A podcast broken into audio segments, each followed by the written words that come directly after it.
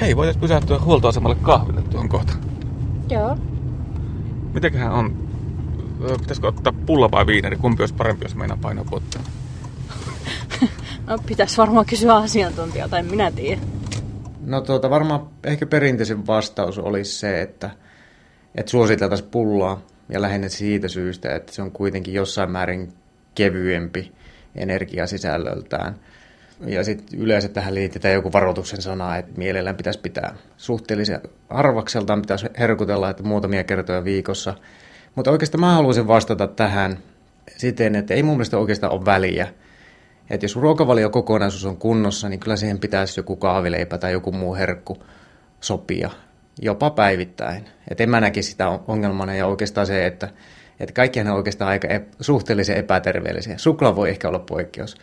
Niin ei siinä sitten iso, iso kysymys ole se, että mikä se sitten loppujen lopuksi on. Että mä oikeastaan lähtisin niin hahmottamaan sitä tai, tai käsittelemään, että, että valitsee sen, mikä tuottaa nautintoa. Että ruoka ei ole pelkästään, niin kuin, että terveys on vaan niin kuin ruokavaliosta se yksi puoli.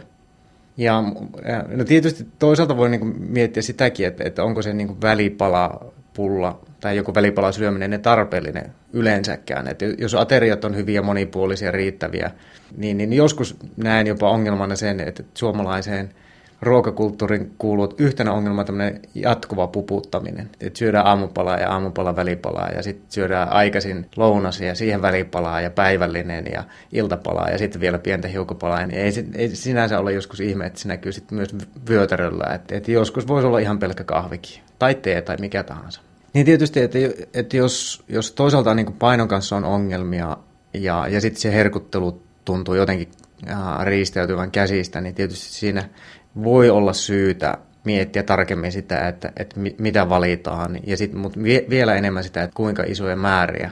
Voisi tietysti niin kuin siinä mielessä pulla olla hieman parempi vaihtoehto. Mutta että siinäkin tosiaan, että jos määrät pysyy kohtuudessa pulla silloin tällöin, niin en, en mä näkisi sitä suurena ongelmana. Että jos ruokavalio on muuten kunnossa, niin kyllä sinne pitäisi olla tilaa myös satunnaisille herkuille. Mutta sitten on myös paljon ihmisiä, jotka kokee, että ei sit, jotenkin se herkuttelu ei pysy kurissa, että se lähtee jotenkin lapasesta. Että itse itse asiassa hakee ratkaisua aika usein siitä, että he yrittää kieltäytyä täysin kokonaan. Tämmöinen lakko pitää tietyn aikaa ja sitten oikeastaan revetään entistä ankarammin. Sitten sit vedetään se koko pellillinen. Että näidenkin ihmisten pitäisi jotenkin opetella siihen kohtuuteen. Että et tämmöiset mustavalkoiset säännöt niin toimii, toimii hyvin harvoin pitkässä juoksussa. Ja ihmiset aika oikeastaan itsekin sen tunnistaa, jos he vasta rehellisesti miettii, että, että karkkilakko, niin ei, se, se toimii sitten vaan sen jonkun ajan väliaikaisesti. Ja sitten yleensä, että jos sitä mietitään vuosien saatossa, niin se yleensä pahenee ja pahenee, että ne yritykset on entistä onnettomampia.